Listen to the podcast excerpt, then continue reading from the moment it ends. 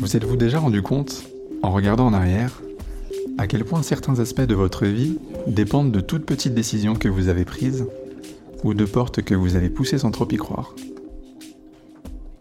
Vous écoutez Derrière la porte, le podcast des petites décisions aux grandes conséquences. Je m'appelle Axel, j'ai 57 ans. Euh, je travaille dans l'événementiel et dans le spectacle vivant. Si je devais résumer ma vie comme ça, ce qui s'est passé, je dirais que bah, j'ai eu une vie euh, en relief. C'est-à-dire que j'ai fait toujours euh, plein de choses, j'ai toujours bougé beaucoup, j'ai toujours eu envie de tout, un peu, un peu comme quelqu'un dans un magasin de bonbons. C'est comme ça que je vois la vie. Comme si c'était un magasin de bonbons et que je voulais goûter à tous les bonbons, mais étant donné qu'il y en a des milliers, ça paraît impossible. Donc bah, je, goûte et puis euh, je m'arrête et puis je passe à autre chose et puis je regoute et puis euh, voilà, je crois que depuis toujours, il faut que les choses aient, une euh, intensité, il faut qu'elles me fassent vibrer, il faut qu'elles me fassent peut-être pleurer, rire, qu'elles me stimulent. Si quelqu'un vient me voir en me disant qu'est-ce que t'en penses, si je commence à lui répondre, je vais soit adorer, soit détester, et je suis capable de rentrer dans un débat sur quelque chose qui ne me concerne pas. Euh, un débat enflammé et euh, m'emparer complètement euh, du sujet, surtout s'il touche un de mes proches et surtout s'il touche encore plus un de mes proches qui, qui est dans la peine, par exemple. Il y a une phrase qui m'a beaucoup énervé tout au long de ma vie, qui, qui était répétée par celle qui partageait ma vie, c'est tu rebondis toujours. C'est pratiquement une préparation au manque d'empathie. C'est étant donné que vous rebondissez toujours, ça permet à celui qui vous dit ça ou à celle qui vous dit ça de ne pas trop s'impliquer dans le problème que vous avez comme si vous étiez euh, un surhomme et ce que je ne suis pas du tout. Donc oui, je rebondis toujours, peut-être, mais c'était vraiment une phrase qui m'était insupportable à entendre.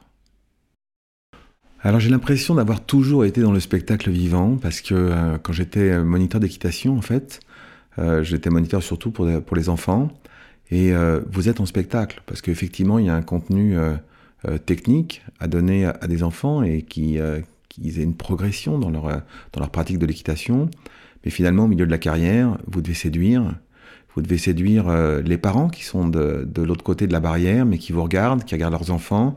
C'est eux les, c'est ceux qui payent. Donc vous avez des spectateurs qui viennent voir un spectacle et quand ils ne sont pas contents du cours qui a été donné, eh ben, euh, ils vont vous le faire savoir, ils vont voir si les enfants sont contents. Et puis, euh, quand vous faites votre show, quand vous faites euh, les choses correctement, quand vous êtes un peu pédagogue, quand vous avez des relations humaines qui sont assez fluides, eh bien, les choses se passent bien et les parents sont contents, les enfants sont contents et vous, vous êtes content parce qu'à la fin de la reprise, waouh, c'était super.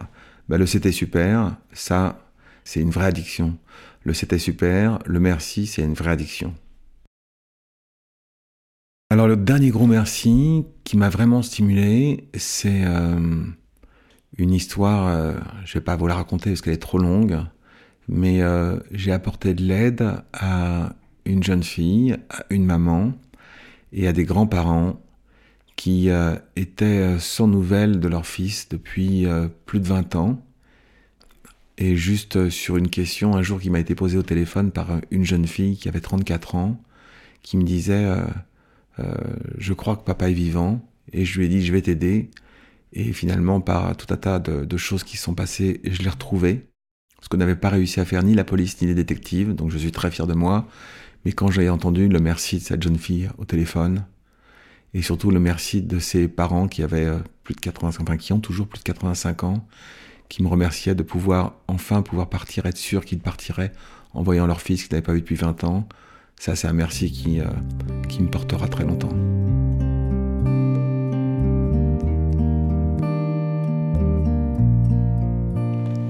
J'ai deux garçons.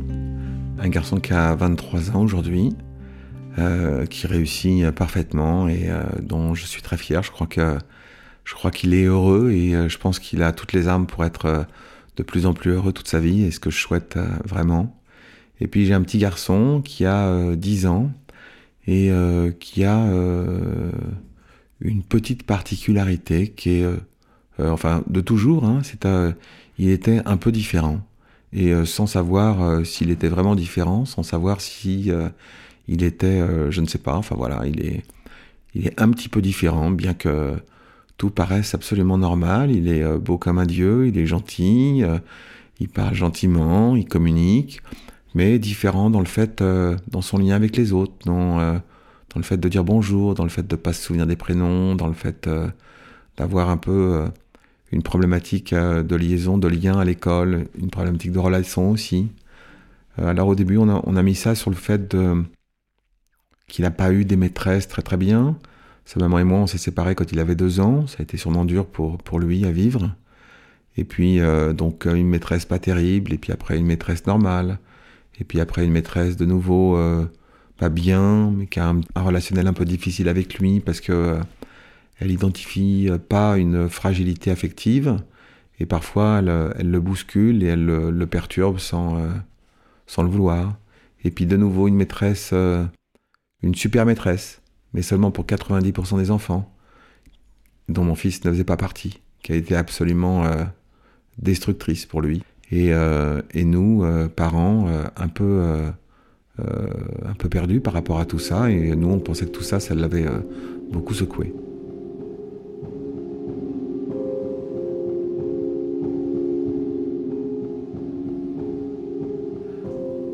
Alors, euh, avec tous ces problèmes, avec notre petit garçon qui a 6 euh, ans, eh bien, euh, on a pris une décision, c'est ne pas baisser les bras et chercher avec des professionnels ce qu'on pouvait faire pour améliorer sa vie et comprendre comment il vivait les choses.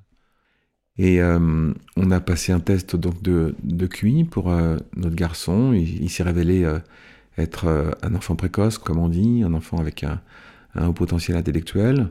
Mais finalement, on ne trouvait pas toutes les réponses euh, à nos interrogations dans, ce résultat. On a continué euh, et, un jour, on a un neuropsychologue euh, qui, après plusieurs examens avec lui, un examen clinique, des tests, a prononcé ce mot qui allait, oui, bouleverser ma vie, TDAH. Trouble du déficit de l'attention avec ou sans hyperactivité. J'étais pas là au résultat et euh, le neuropsychologue a dit euh, à la maman de mon fils, euh, généralement c'est un trouble génétique, en tout cas pour 75% des enfants. Et est-ce que vous savez s'il y a quelqu'un dans la famille qui est touché par ce trouble?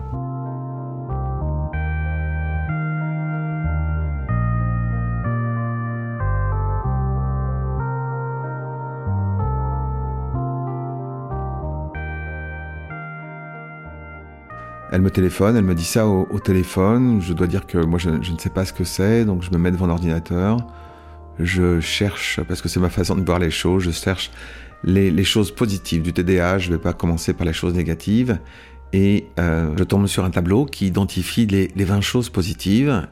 Et dans ces 20 choses, la première que je vois, c'est rebondit toujours. Et je commence à voir les autres c'est euh, la créativité. Et c'est vrai que les gens qui m'entourent, ils sont saoulés par le nombre d'idées que j'ai, euh, et que j'abandonne souvent d'ailleurs, hein. mais le nombre d'idées que j'ai euh, à la minute, si c'est ce qui les fatigue souvent. le fait d'aller plus vite que tout le monde, le fait d'aller plus vite que tout le monde, c'est parce que voilà, c'est cet esprit qui est tout le temps en fonctionnement. Le fait de, de couper les gens dans leur questionnement, euh, c'est-à-dire qu'on répond à une question qu'ils n'ont pas fini de poser, etc. etc. Enfin, il y, a pas mal de choses. Il y a rebondi toujours. Il y a la qualité que je crois que j'ai, c'est à l'aise dans le chaos. Et c'est vrai que quand il y a un événement qui, qui, bouge beaucoup, avec beaucoup de problématiques, je suis une des personnes qui va pas trop paniquer et qui va prendre les choses euh, par le bon bout et qui va euh, regarder les problèmes en solution et, et, et pas être atterré par rapport à, à, ce qui se passe. Donc je me retrouve totalement et, là, je vais voir quand même les choses négatives. Et c'est vrai que dans les choses négatives, euh, il y a une première qui me touche, c'est euh, des problématiques d'attention. Donc je sais que depuis toujours, je suis incapable de maintenir mon attention sur quelque chose qui ne m'intéresse pas. Donc l'école, je voulais être pilote de ligne. Je n'ai jamais pu être pilote de ligne, bien sûr, puisque je suis incapable de, suivre une formation en faisant focus sur des choses qui sont absolument, euh, absolument barbantes pour moi. Je peux pas suivre un cours sur les nuages pendant euh, deux heures et qu'on me parle du vent et de, des courants d'air et des choses comme ça, je sais que c'est absolument indispensable dans l'aviation sûrement, mais euh, voilà, pour moi c'est impossible, donc j'ai pas pu faire ça. Euh, je voudrais parler 18 langues, sauf que pour parler 18 langues, il faut prendre des cours. Là aussi, c'est difficile. Et, mais d'un autre côté, j'ai aussi cette capacité d'hyperfocalisation. Quand un sujet me passionne, si j'apprends la guitare, je vais pouvoir jouer peut-être 5 heures par jour mais seulement pendant une semaine. Donc euh, finalement, au bout d'une semaine, je ne suis pas guitariste et, euh, et je passe à autre chose.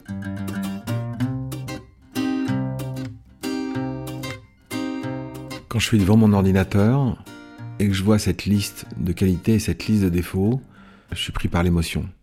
Vraiment, j'ai les larmes dans les yeux et, euh, soudain, je comprends presque qui je suis. Je comprends pourquoi j'ai fait plein de trucs qui qui peut-être, euh, avec leur recul, semblaient incohérents. Euh, je, comprends vraiment beaucoup de choses et j'ai beaucoup d'émotions au moment de cette lecture. On pourrait dire euh, que j'ai eu ce jour-là des réponses à toutes les questions que je ne me posais pas. Et puis, une minute après, je me dis, bon, qu'est-ce que je vais faire avec ça?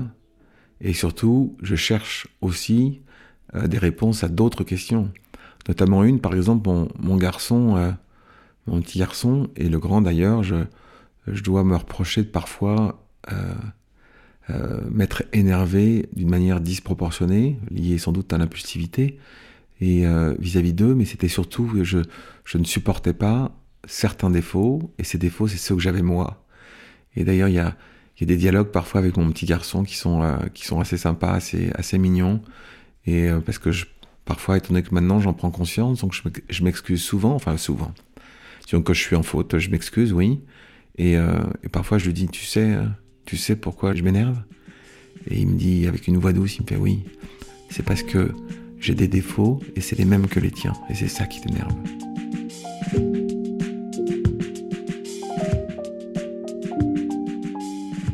Aujourd'hui, ça fait un an que j'ai été euh, diagnostiqué.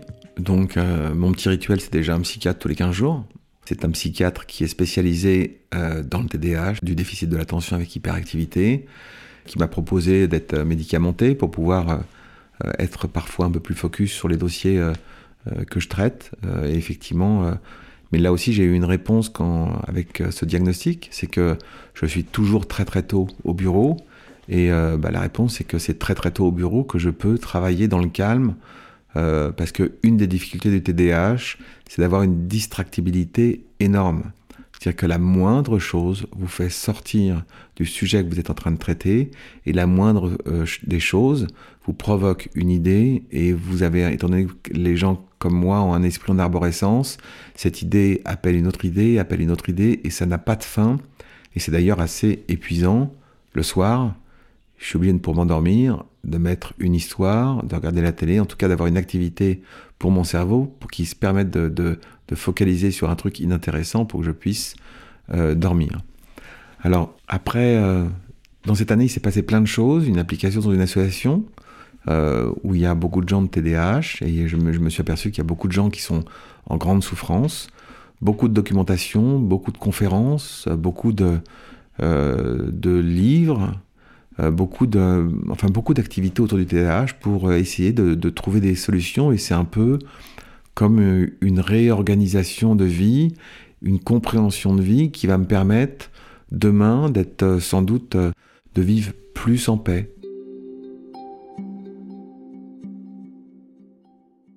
Cette particularité-là, elle a fait ce que je suis aujourd'hui. moi, j'ai un, comme je, je, dis le matin quand j'ouvre la porte pour que mon fils aille à l'école, je lui dis n'oublie pas. Je t'aime, n'oublie pas. T'as un super pouvoir, mais c'est effectivement difficile de le maîtriser et il y a pas mal d'inconvénients. Mais retiens quand même que c'est un super pouvoir. Ça n'est pas ta faute, c'est ton héritage.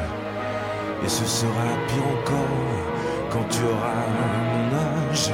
Ça n'est pas ta faute c'est ta chair, ton sang, il va falloir faire avec ou plutôt sans.